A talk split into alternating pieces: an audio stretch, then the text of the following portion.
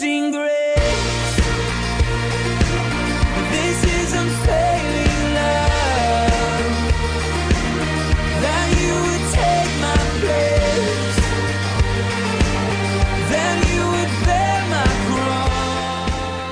Welcome to Day by Day, the verse by verse Bible teaching ministry of Calvary Chapel in Elk Grove Village, Illinois. We're glad you've joined us, and we look forward to spending time again in the Word of God together.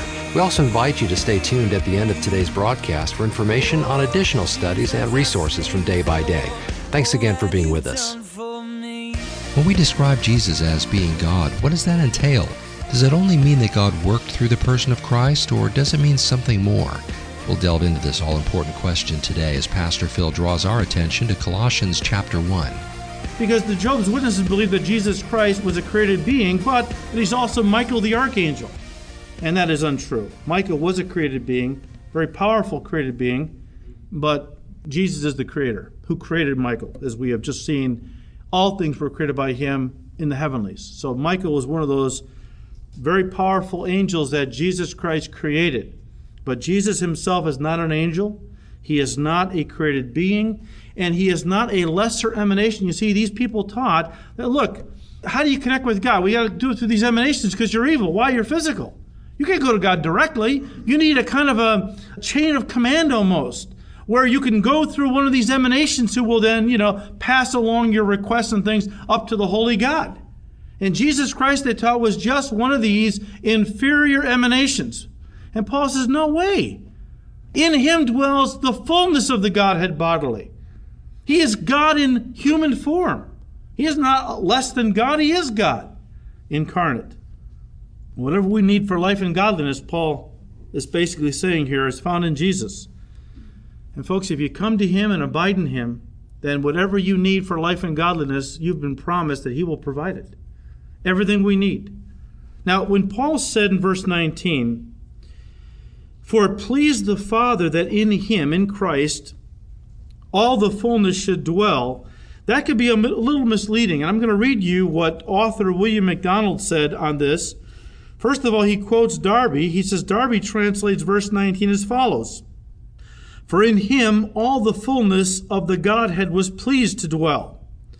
He said the King James Version, and the New King James as well, could make it sound as if at some point in time, the Father, and notice the words the Father are in italics, which means they're not really in the Greek. They were added by the translators to hopefully clarify the passage. Sometimes when they do that, it does. Sometimes they mess the whole thing up.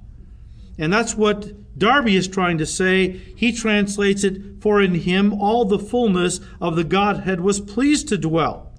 And so uh, MacDonald goes on. He says, It sounds as if at some point in time the Father was pleased to make all fullness dwell in the Son. The real meaning is that the fullness of the Godhead always dwelt in Christ. Gnostic heretics taught that Christ was a kind of a halfway house to God, a necessary link in the chain. But there were other better links on ahead. Go on from him, they urged. In other words, you know, get past Christ. We don't need him anymore. We got this esoteric knowledge now. Go on from him, they urged, and you will reach the fullness. No, Paul answers, Christ is himself the complete fullness, end quote. Amen to that. Now, the word dwell in verse 19 is also very important. See it there? For it pleased the Father that in him, in Jesus, all the fullness should dwell. And that word in the Greek means much more than just to reside. The form of the verb here means to be at home permanently.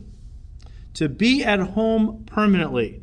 Uh, in essence, what Paul is saying is that the fullness of the deity of God has taken up permanent residence in the body of Jesus Christ. Jesus Christ is the God man. Now, why is that important for us? I mean, it's obviously basic to our faith, but why is that important? Why, why is Paul hitting on that? Why is the word dwell so important uh, as meaning that um, to be at home permanently? Well, again, and I don't know if it was the Gnostics who believed this, but we know that many other groups today believe, the New Age movement and others, believe that Jesus Christ was the latest reincarnation of what? The Christ Spirit, right? The same spirit that has indwelt many avatars and teachers through the centuries, like Muhammad and Confucius and uh, Buddha and so on. In fact, Jesus was the latest reincarnation for the present age, which is the Piscean age. But there is coming another, Maitreya Buddha, who the Christ Spirit will inhabit for the next age or the new age, the age of Aquarius, which is coming, they believe. And so Jesus Christ was just a man inhabited by the Christ Spirit, as many have been before him. I love it how the Holy Spirit, knowing these arguments and these doctrines, uh, not only anticipates, he knows them, and so he puts in his word things that, you know, that we can look at and go, well, here, this proves that that's not an accurate teaching. Remember when Jesus, after he rose from the dead, he spent 40 more days with his disciples, right? Teaching them about the kingdom. They went as far as the Mount of Olives, right? And all of a sudden, then he is lifted up into heaven, right? And he disappears in the clouds. And the disciples are all sitting up looking up at the sky, you know, and see him disappear in the clouds and just keep looking up there, you know. And finally, an angel appears and says, You know, what are you guys doing? I mean, uh, but what did the angel say? He said, This same Christ Spirit will come again? No. He said, This same Jesus. Jesus is going to return, the man who was born of Mary, Jesus of Nazareth, because in him dwells the fullness of the Godhead and that is a permanent thing because he is God in human form. Folks, do you realize that right now, right now as we speak, at the right hand of the throne of God, there is a glorified man? When Jesus took on a human body and he died and was then rose, a glorified man, he remains a glorified man to this day with some of the limitations of a man in the sense that when Jesus was on the earth, he couldn't be in uh, every place at once as he had been uh, when he was God in spirit form. When he took on a body of flesh, even after that body was glorified. He has certain limitations that he, he gave up certain things because he loved us. Now, because you've got the Father and the Spirit who are all one with the Son, because the Spirit and the Father are still omnipresent, Jesus, of course, through them can be omnipresent. But technically, Him Himself, He took on certain limitations for us that he will bear for all eternity. In fact, we read in the scriptures how the marks of his crucifixion he will bear for all eternity. That in ages yet to come, every time we look at him, we're going to realize the depth of his love for us. These are things that really make us realize how much our Savior loves us. In verse 20, Paul went on to say, And by him, to reconcile all things to himself, by him, whether things on earth or things in heaven having made peace through the blood of his cross. The word reconcile there in verse 20 means to bring two parties that are at odds, that are, are at enmity with each other, to bring them to a place of peace and harmony once again. Again, verse 20, and by, by him to reconcile all things to himself, by him, whether, listen, things on earth, on earth, or things in heaven. Now, don't misunderstand what Paul is teaching here. Some say that Paul is teaching universalism. No, he's not teaching that. Universal, universalism is the, is the teaching that all beings, including those who have rejected Jesus Christ, will one day be saved. Universalism basically says that universally everybody, angels, people, all sentient beings, even if they've rejected Christ, someday, because God is love, He's going to gather everybody up and say, You crazy kids, come on, we're all going to live in my kingdom together and you know and ah, i can't be mad at you guys you know and we're gonna just forget everything all this sin you know. And that's wishful thinking. That's not biblical truth by the way. That's that's wishful thinking but this is definitely not what paul believed first of all paul knew that fallen angels couldn't be reconciled to god fallen angels couldn't be redeemed they only got one shot at it and once they blew it once they chose to rebel against god they remain in that fallen state for eternity. In fact, hell was not made, the Bible says, for man. Hell was made for the devil and his angels, right? He said, why do they only get one shot at this? Because they stand in the presence of God, and with knowledge comes responsibility. And so angels cannot be redeemed. Lucifer, some universalists believe that, you know, in the end, even Lucifer gets to go to heaven. Again, wishful thinking, not biblical reality. Paul knew that, and Paul also knew and believed and taught that sinners needed to believe in Jesus if they were going to be saved. That nobody gets saved by default. Nobody gets saved even if they've chosen to rebel against Christ or, and not even believe in Him. Paul knew that, you know, man has got to repent and receive Christ if they're going to be saved. And so, what is Paul saying here then? What is Paul saying when he says in verse 20, and by him to reconcile all things to himself, whether things on earth or things in heaven? He is talking about all things that can be reconciled. All things that can be reconciled. Can angels be reconciled once they fall? No. Can human beings be reconciled if they refuse to re- repent and receive Christ? No. But everything that can be reconciled, and of course, when we talk about man, all people who have received Christ, they have been reconciled. But something else happened when man blew it. The whole creation was subjected to the curse. In fact, turn to Romans chapter 8 once. I want to read uh, verses 19 to 22. You guys can follow me along in whatever version you're reading out of. I just want to quote you this out of the New Living Translation, where Paul said, Romans 8, verse 19, For all creation is waiting eagerly for the future day when God will reveal who his children really are. Against its will, all creation was subjected to God's curse. But with eager hope, the creation, and of course, this is poetic language. I mean, Paul is kind of personifying the creation, right? As if it's real, as if it's a, a real person, okay? But, uh, but with eager hope, the creation looks forward to the day when it will join God's children in glorious freedom from death and decay. For we know that all creation has been groaning, as in the pains of childbirth, right up until the present time. What is he talking about? Well, we talked about this, I can't remember it was last week or uh, Wednesday or Sunday morning. Remember, we said how that when Adam and Eve ate the forbidden fruit, not only did they fall, but the creation fell. What, did, what happened? Well, they set in motion certain scientific laws, okay? Some of them were called the entropy laws, in particular, the second law of thermodynamics, which means at that point, things started to go from order to disorder. That's when rust and decay came into the creation.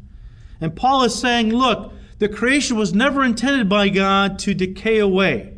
Things were never supposed to wear out. In the new creation, the new heavens and the new earth, everything is going to be perpetually new, isn't it? Behold, I make all things new. But that's not going to just be for that moment and then they start wearing out again. It's going to be forever, perpetually new. Even things like worship. People say, I don't want to be a Christian and go to heaven. The thought of me, you know, sitting on a cloud forever, playing a harp and, and, and, and singing worship to God, that's about as boring as I can think ever think of. Well, first of all, it doesn't say that's what's going to happen. I mean, we will sing his praises forever and ever. But unlike today, you know, some of these worship songs are so beautiful. When they first come out, I mean, oh, wow, you feel like you can sing them every day for the rest of your life, right? Can you? I mean, you can sing. I mean, I've played them over and over and over again, but after a while, they get worn out, don't they? They get a little tired. And the worship is not as emoting as it used to be, right? So what happens? Well, somebody comes around with a new worship song that just grabs your heart, and boy, here you go again, right? Do you realize in heaven we're never going to get bored of worship? We're never going to get bored of worship. Every time we worship the Lord, it will be like the very first time. Because everything will be perpetually new. Not just our surroundings, but our worship in our hearts and so on. I mean, can you imagine an existence where nothing ever gets old? Where you're never bored? Where there's no yawning, you know? you know? Not like today in church, people are looking at their watches because Pastor Phil's going a little long again. They're saying, Amen, Jesus, preach it. When you just preach another million years, I, I want to hear you preach even more, Lord, you know? But someday the creation is going to be redeemed. It's going to be reconciled to God. It's no more going to bear the curse of sin. Sin will be eradicated from the universe. All right? We're going to live in a, in a sin free universe.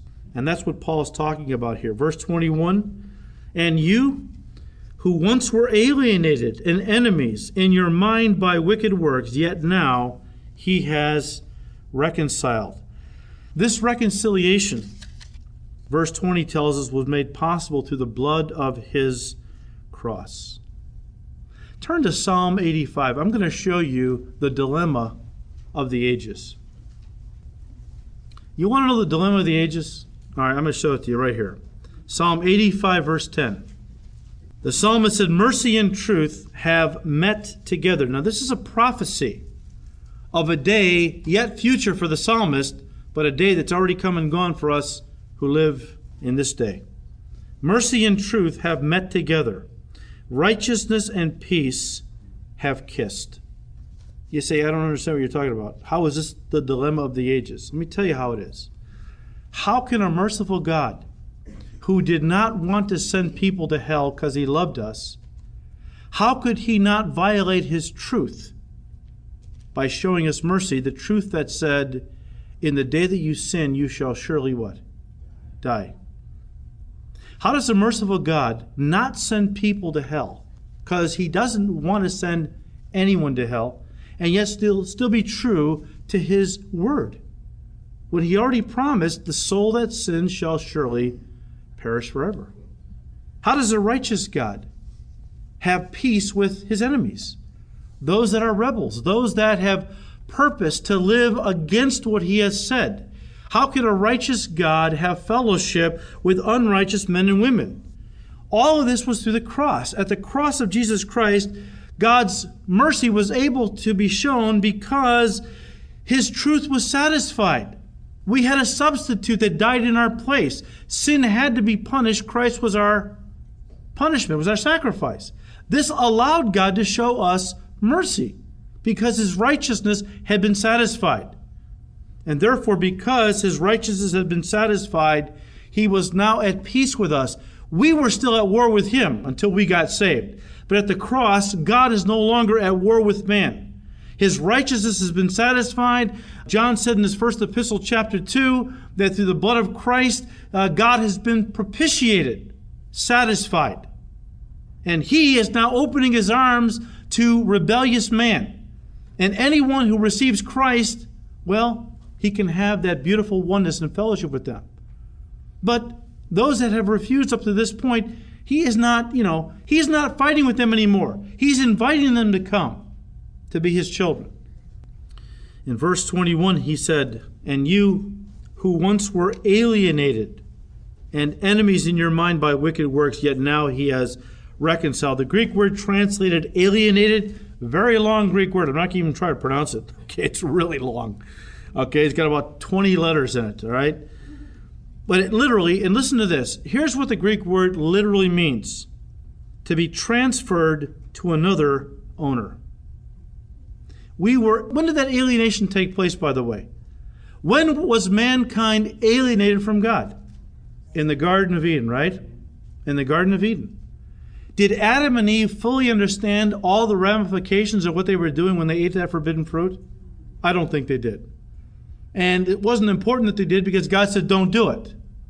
Bad stuff is going to happen, okay? You don't have to be a theologian to understand. When God says, don't do something, bad things are going to happen. You don't do it, right? But when Adam and Eve, primarily Adam, because he was the federal head of the human race, when Adam ate the forbidden fruit, yes, he fell. And of course, Eve had fallen before him because she ate first. And all of Adam's descendants were now going to be born fallen creatures. The whole creation was, was thrown into chaos, and, and, and all of a sudden now death and decay would be a part of God's perfect creation, something that God never intended to happen. But what I'm convinced Adam didn't realize at that point, at that instant, he was once a child of God. He was a son of God. You read how that Adam was created by God out of the dust of the earth. And when um, Luke traces the genealogy actually of Mary, is what it is. It Goes back to all the way back to Adam. You know, he talked about this one, the son of this one, the son of this one, Adam, the son of God. He was a child of God. But when he sinned in the garden, ownership was transferred to the devil. No longer a child of God now, now a slave of the devil. In fact, the whole creation, in a sense, was turned over to the control of the devil. He's not only the God of this world, but in a lot of ways, he is the one who has corrupted the entire creation. We know he's definitely the God of this world, though. This is his area of influence. But that was a transfer of ownership, guys. You know, when people look at this world and see the violence and the and the injustice and the evil and the sickness, disease, the death, and they look at this world and they say, if God was a God of love, why would he create a world like this? He didn't create a world like this. This is the product of man's rebellion. And it continues to grow worse every day because man's rebellion continues to grow worse every day. It's going to culminate in the Antichrist coming. When he's going to convince the entire world that they can be like God. The very thing that man bought into that caused him to fall in the first place is going to be the ultimate lie the Antichrist is going to bring upon the human race in the end. That man can be God. And when Jesus Christ returns, the whole planet, well, I shouldn't say the whole planet, there are going to be re- those that are redeemed and hiding from the Antichrist. But when Jesus Christ comes back, most of the people of this world, having bought into that lie that they are themselves God, are going to stand and do battle with the one who comes riding on that white horse to establish his kingdom. And you can read Psalm 2. Is God scared? Oh boy, what are we going to do? Look at this. They're all gathered. Boy, they're look at the armies. Psalm 2, he who sits in the heavens shall what? Laugh. In fact, it's a mocking laugh, the Hebrew says. You know, Gabriel, get a load of this. Look what the look at these people. I mean, come. Is this a joke or what? That man actually gathers to go to war against God thinking he can win. Amazing to me. Man deceived. But, anyways, once we receive Jesus Christ as our Lord and Savior, we were then reconciled back to God and are no longer the enemies of God, but now we are His dear children. But, guys, I want you just to know this the difference between a believer and a non believer isn't merely forgiveness, it is a complete change of status a complete change of status. Paul said in verse 1, uh, verse 13 of chapter 1 of Colossians, He has delivered us from the power of darkness and conveyed or transferred us into the kingdom of the Son of His love. We were born into a into the kingdom of death and darkness. The devil was the, the king. Once we received Christ, we were reconciled. We were no longer alienated. We were transferred back as the property of God now, as the children of God, into the kingdom of light and love. It's amazing. And Paul said in verse 21 And you, who once were alienated and enemies in your mind by wicked works, and by the way, when uh, this transfer of ownership took place from God to Satan, it affected us both in mind and behavior. In fact, as a man thinks in his heart, so is he. That's why the God of this world is trying to get control of our thinking all the time because if he can control the way we think, he can control the way we live. That's why spiritual warfare at its core is a battle for control of the mind. I mean, isn't that interesting as you look around and see the things that the devil has a stranglehold on, the media, right? We're talking about movies and music and, and all kinds of things, all this media. What's it designed to do? Is it, is it godly, most of it? Very ungodly.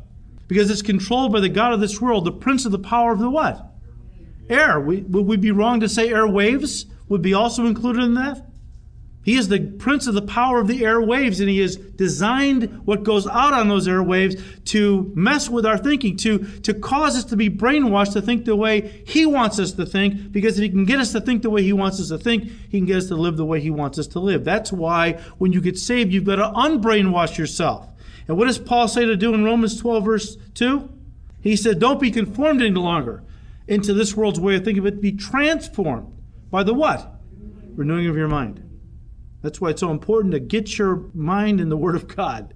Because as you saturate your mind with God's Word, with His way of thinking, it begins to reprogram you and you begin to live different, a different life for the Lord. Very important. But he said in verse 21 And you, who were once alienated and enemies in your mind by wicked works, yet now he has reconciled, verse 22, in the body of his flesh through death. It was not by his life, but by his death and ultimately his resurrection that Jesus reconciled us and secured our salvation. The expression, the body of his flesh, simply means, and this book is loaded with doctrine. I mean, even the little statements you got to look at. The expression, the body of his flesh, simply means that the Lord Jesus Christ effected reconciliation by dying on the cross and listen, a real human flesh and bone body, not as a spirit being as the Gnostics claimed him to be. You've been listening to Day by Day, the verse by verse Bible teaching ministry of Calvary Chapel in Elk Grove Village, Illinois, with Pastor Phil Ballmaier. Today's message, as well as many other studies, can be heard and downloaded free of charge from our website at daybydayradio.org. From our website, you can contact us, order resources, read Pastor Phil's blog, and also subscribe to our daily podcast. We hope you'll pay us a visit.